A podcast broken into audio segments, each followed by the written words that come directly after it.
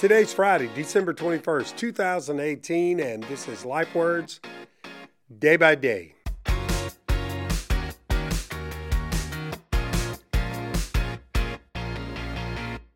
Man, I'm blessed to be with you guys this week before Christmas. You know, one of the greatest joys of my life is to be able to serve the churches of BMA America as the executive director of Life Word. I can truly say I love what I do. But I have to but if I had to think of a job that I'd hate doing, one that I think would depress me every day, that would be the job of a shepherd.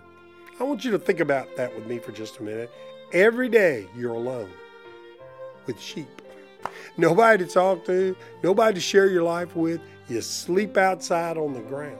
And if a wild animal comes to attack one of these dumb sheep, you're their only defense. You risk your life for animals that don't even belong to you.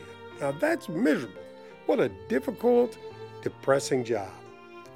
Well, in the 18th century, someone composed a Christmas poem that focused on shepherds. And we don't know who that person was, but man, listen to these lyrics.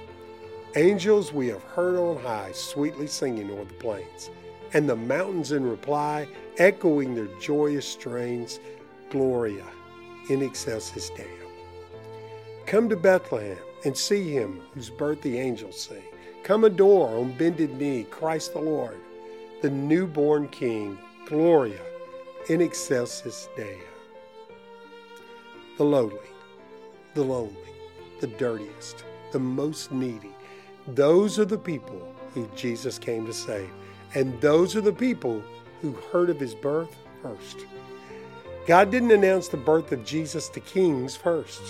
He didn't bring the news of his birth to the to those who were regarded as the most noble or the most intelligent or even royalty. He came as an humble servant, and the angels announced his arrival first to lowly servants. So, this Christmas, if you're alone or you feel forgotten, I invite you come to Bethlehem again. See the Savior of the world because He's your hope He's your peace. And God sent him just for you.